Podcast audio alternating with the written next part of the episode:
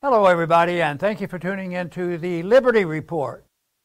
With us today is Daniel McAdams, our co-host. Daniel, good to see you. Good morning, Doctor Paul. How are you? Doing well. Thank good. you. Thank good. you.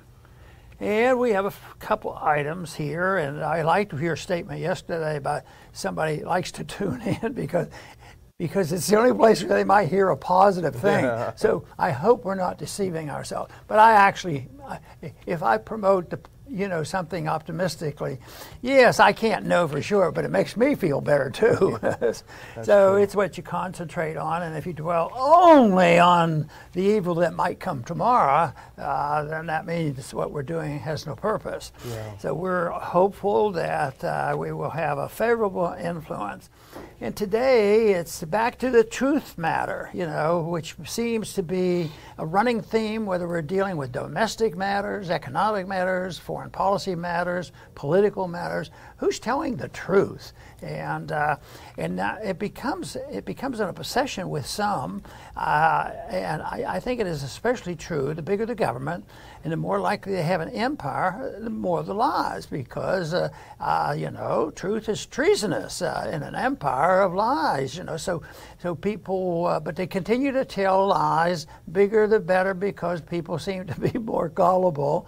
But there are some who want to sort it out. Uh, there was somebody I know rather well that was uh, trying to sort some of this out this week, and he interrogated uh, an individual that's very much involved, but not lying. It's just a, a little bit of uh, modification, disinformation, doing what's best for the state, making sure that democracy thrives, and not letting a few people have uh, varying opinions that might uh, confuse people.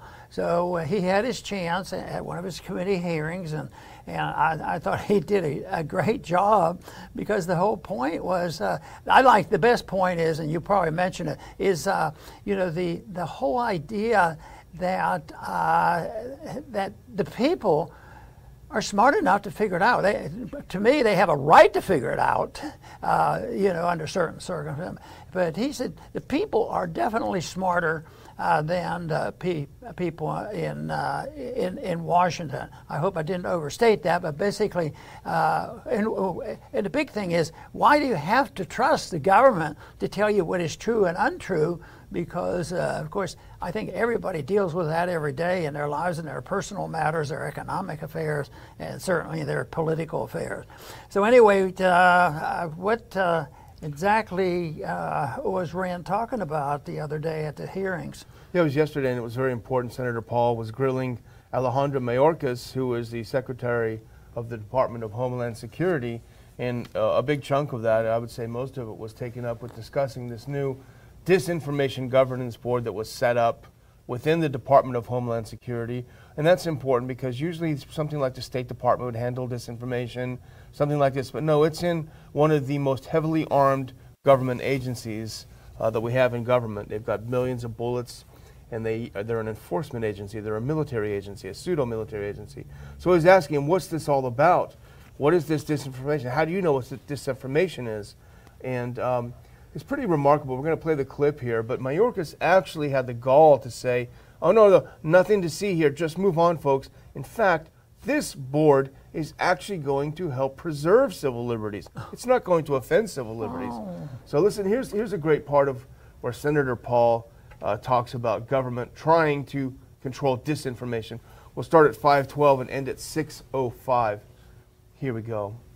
Vulnerable migrants to our border illegally? I think you've got no idea what disinformation is, and I don't think the government's capable of it. Do you know who the greatest propagator of disinformation in the history of the world is? The U S government. Are you familiar with McNamara, the Pentagon Papers? Are you familiar with George W. Bush and the weapons of mass destruction? Are you familiar with Iran-Contra? I mean, think of all the debates and disputes we've had over the last fifty years in our country. We work them out by debating them. We don't work them out by the government being the arbiter. I don't want you guard, guardrails. I want you to have nothing to do with speech. You think we can't determine You know, speech by traffickers is disinformation? You think the American people are so stupid they need you to tell them what the truth is? You can't even admit what the truth is with the Steele dossier. I don't trust government to figure out what the truth is. Second. Government is largely disseminating disinformation. The government is the biggest disinformator. The U S government is the biggest purveyor of disinformation, and you don't even know what disinformation is. I'm not going to argue with him the next time he comes to see me. Yeah. You know, I think uh, he's on to it. It, and, you know, it reminded me of, uh, of an incident that occurred during the presidential race, and it was uh, this whole idea of who's telling the truth. And, uh, of course, there was on occasion I took a different position than the, uh, the rest uh, of the majority of the other candidates. And uh, th this had to do with a philosophic Uh, conversation about obeying the Constitution, taking the oath of office, and probably de declaration of war, and and these these kind of things, and um, and everybody was saying the same thing. But a young man came up to me, and he he wanted to, to thank me. He was very nice to thank me for telling the truth. So my question to him was, but didn't they all say the same thing? And his answer was so blunt. He says, but they weren't, they weren't telling the truth. Yeah. So you don't even need a board to figure that out.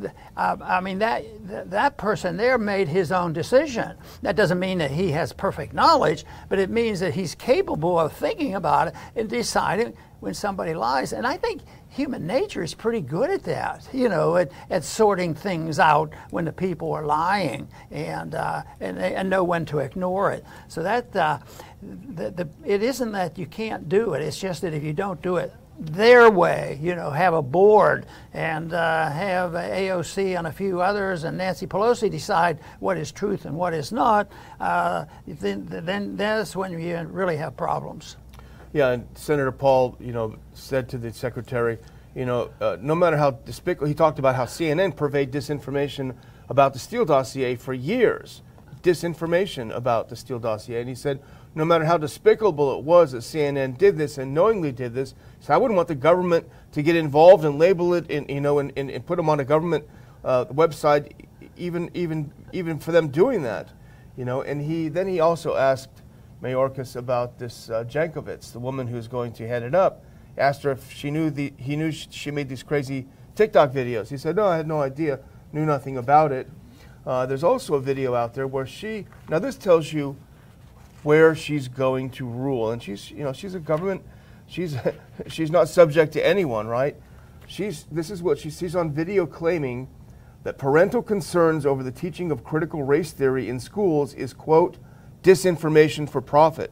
So you know where she's going with this thing. She's going to be hitting the parents who don't want C R T in schools. She's going to be hitting uh, people who happen to support President Trump. This is where she's going. This is what she's going to do with it. And it's a very dangerous thing, Doctor Paul. And in fact, I think we have, um, I think we have, thanks to Politico, where occasionally they do a good article, we have a little hint on the past of when this was tried before. Can we put on that? I think it's a fourth clip of a picture of Woodrow Wilson, if you're ready to move on for this, Doctor Yeah. Paul. Yeah. This is from Politico today. Why Biden is in danger of replicating Woodrow Wilson's propaganda machine. And I knew a little bit about censorship in World War One, Doctor Paul, but I did not know that there was an, the government entity created by Wilson that is so strikingly similar to what's being created today. It's almost chilling. You know, and, and that brings up the, the subject of Eugene Debs, who was a socialist. I'm sure there weren't very many issues on economics that we would agree with. Uh, but it was Woodrow Wilson that couldn't stand the criticism. And it went on, not just one month or one speech. It, it occurred during the war, but we weren't in the war. But once we got in, into the war, um, he was more outspoken than ever. And uh, he...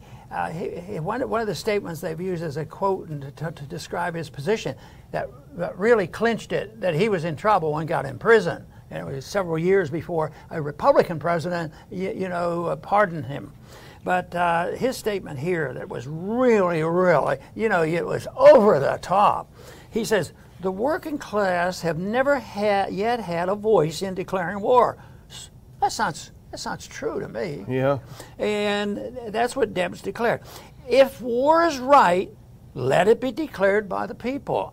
You, who have your lives to lose. Yeah. It, it's so simple and so clear and so constitutional that, uh, you know, when, when you think of the biggest, biggest issue, then there are a few of the economic issues that uh, uh, violate some of the details of maybe our philosophy, but that would be so minor compared to if people would just accept this. And that it gets a gets a, a prison term of years, and then he has to get a pardon because he was sentenced for a lot longer than that. And that that, that wasn't the only case. It's been systematic, but that, that actually. Uh, Well, the debate, the Sedition Act and all was passed right after yeah. the Constitution, but then, then repealed rather quickly after that.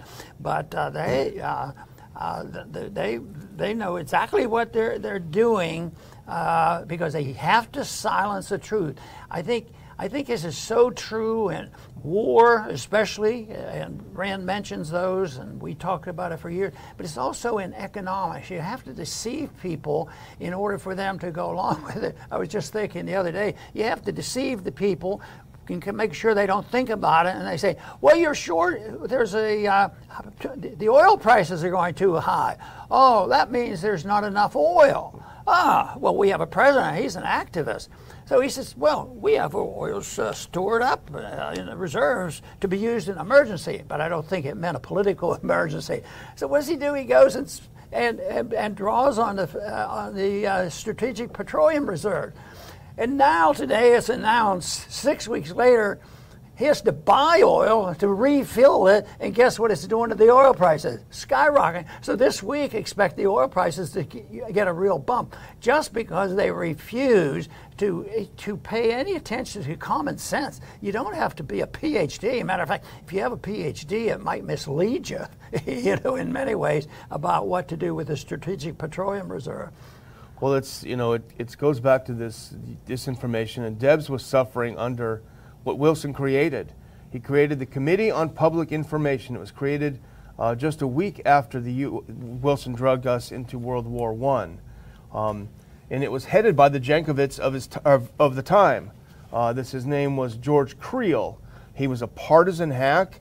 He worked on partisan political affairs. He helped Wilson get elected. The stated purpose of this, this is all in the Politico article, the stated purpose was censoring information that would compromise military operations, probably reasonable at a time of war. But as they write in Politico, over an eighteen-month period, it became a ministry of propaganda. And here's Creel himself. He said, there was no part of the great war machinery that we did not touch, no medium of appeal that we did not employ. It's pretty remarkable, and we know, as you point out with, with Debs and so many others, it became literally a ministry of truth where you could literally go to prison for your views about the war. Now, we're not quite there yet about Ukraine, NATO, Russia war, but we're getting closer, and putting someone like Jankowicz in, in office, or even having the office, moves us in that direction inexorably. The Republicans, what are they going to do? Here's my prediction, Doctor Paul. I hate to sound cynical, but when they take power, are they going to defund it? Are they going to investigate it? Are they going to prosecute? Are they going to do anything? No, they're probably going to just put their own person in power uh, and keep it and keep it as it is. You know, that's a giant leap that happens, and that's when it's very dangerous. It sort of had this this type of thing was happening, you know, on the war on on COVID. Uh, you know, they they take these things, then they do them, and they don't say too much. But when it comes out on the table, and they say, yes, we're doing it, but we're doing it for your good. And this this is important, and uh, it's for democracy and liberty and the Constitution, and uh, they they put it out there as justified, and they don't even try to hide it. You're absolutely right. That's what we did, because the manipulation of language is is what what is necessary to take care of the people. There are enemies out there. There are, and right now in this country, the enemy is people just speaking out on their own and giving opinions, you know, and and that that in itself is their justification for having control on speech. And just one example, when we just talked about the other day, the Ghost of Kiev, right? This was this great hero. And a lot of people said that this sounds phony, there's no proof of this. Those people would fall under the disinformation attack, and they're proven right. And as you say, the whole thing happened about COVID. this is a step in the wrong direction for the United States that we know. The, the good part about that, at, at least we're looking for something good, is that they were discovered and they had to come clean on it and they admitted it, you yeah. know. Uh, but that doesn't mean that they won't try it again. Uh, they'll, they'll, they'll be at it again, and it, the wars have to continue, the empire has to continue, the inflation has to continue, the, the lies about deficit, everything has to continue in the necessity. Of course, I, I, if you're going to weigh the danger of each one of these things, you know, it's real high on my list on the obsession with uh, policing the world. And uh, I remember George Bush's first campaign. I thought, oh, maybe there's some hope. He ran against all that. Yeah. He said, uh, we, we shouldn't be policing the whole world. We should be non-interventionist. I thought he was stealing our stuff. Yeah, really. And, and then I think after his first appointment, uh, we, we knew what would really happen, and it did. And look look at those eight years, yeah. you know, in foreign policy, and number of dollars spent and lives killed. You know, it was terrible. And also spying on Americans and, oh. and restrictions on speech. Well, the last thing I'm going to talk about today is a little foreign policy, because it's ta caught our attention. Thanks to Dave DeCamp and Antiwar dot com, the great work they do over there. He highlights an article that appeared in the New York Times. We can put up that next clip. New York Times, U S intelligence is helping Ukraine kill Russian generals, officials say. Now, this is about as close as you can come to being not just a proxy war, but being actively involved. If we tell Ukraine, look, over there, there's a Russian general, shoot him. Huh. You know, when we're using our intelligence, obviously, the, our eyes in the sky, what have you. But the claim is Ukraine is claimed to have killed twelve Russian generals. Most people believe that's an exaggeration. But even if it's one general and the targeting information was given them by the U S, that makes the U S certainly, I mean, if it was a, if, if you were, if it was a criminal case, right? And you told them, your wife's over there, you know, you go, go shoot her. She's, she's hiding in this other apartment. You can go get her over there. Then you're, I think you, would you be prosecuted for being an accessory to the crime? You know, in the age of this modern technology, and in the age where presidents now, it's been acknowledged that they can order assassination, and Republicans and Democrats have done that. So that principle is out there, and it's so much cleaner. You know, oh, you're, you guys are right. Uh, we, we have to be careful with the money spent and, and the number of people killed, bad publicity, you know, that sort of thing. But uh, now, now they have this technology where all they have to do is, and maybe that's what they're already doing. If they know where the generals are, they, they will be targeting them one way or the other. Yeah. So that, uh, of course, it's the issue that is so bad. The technology is, is, adds to the danger. But, you know, I can see nothing to justify that type of operation. I think it's it's an immoral activity to target individuals that have not been a direct threat to uh, to us. I believe I don't believe it's uh, authorized in the Constitution that under certain circumstances that's what you have to do to protect the people. That's that's not there, and there's no practical Uh, good coming from that, and targeting, uh, targeting the generals and accelerating the war. But yeah, but we we haven't put our troops on the ground like like you know what. Yeah, yeah, yeah. yeah the troops are there, the C I A's there, the uh, the uh, secret police that we have, and how can how can you argue this whole stuff just out of common sense if you don't want to talk about the Constitution? It doesn't make any sense to do this. It's uh, if you're for war, it makes sense to you. But common sense is that the people aren't going out of the way that they, they would like to have another war. And so far, the statistics are uh, still on our side. But I remember, sadly, now when they were uh, angling up to uh, have the massive invasion of Iraq, that the uh, propagandists were able to change public opinion. Yeah. And then, of course, the popular opinion right now probably would be on uh, our side. You were right, you know, and we've had people come back and say that, too. Yeah, you don't get any extra brownie points for being right. But, you know, if people would call the representatives and say, no more money for this war because it's bound to come back, you know, that might have an effect. But, you know, one of the things that struck me when we talked about the U S actually admitting, yes, we are helping kill Russian generals is a story that came out back in twenty twenty, if you remember. And this is when they were building a case against Trump. Uh, and it was, and of course they had to build the case against Trump by saying how evil the Russians were and the fact that the Russians were running Trump as their agent. But you remember the whole Russian bounties thing. We were in Afghanistan. The Russians are paying the Taliban bounties to kill American soldiers. We need to go to war with Russia. We need to attack Russia.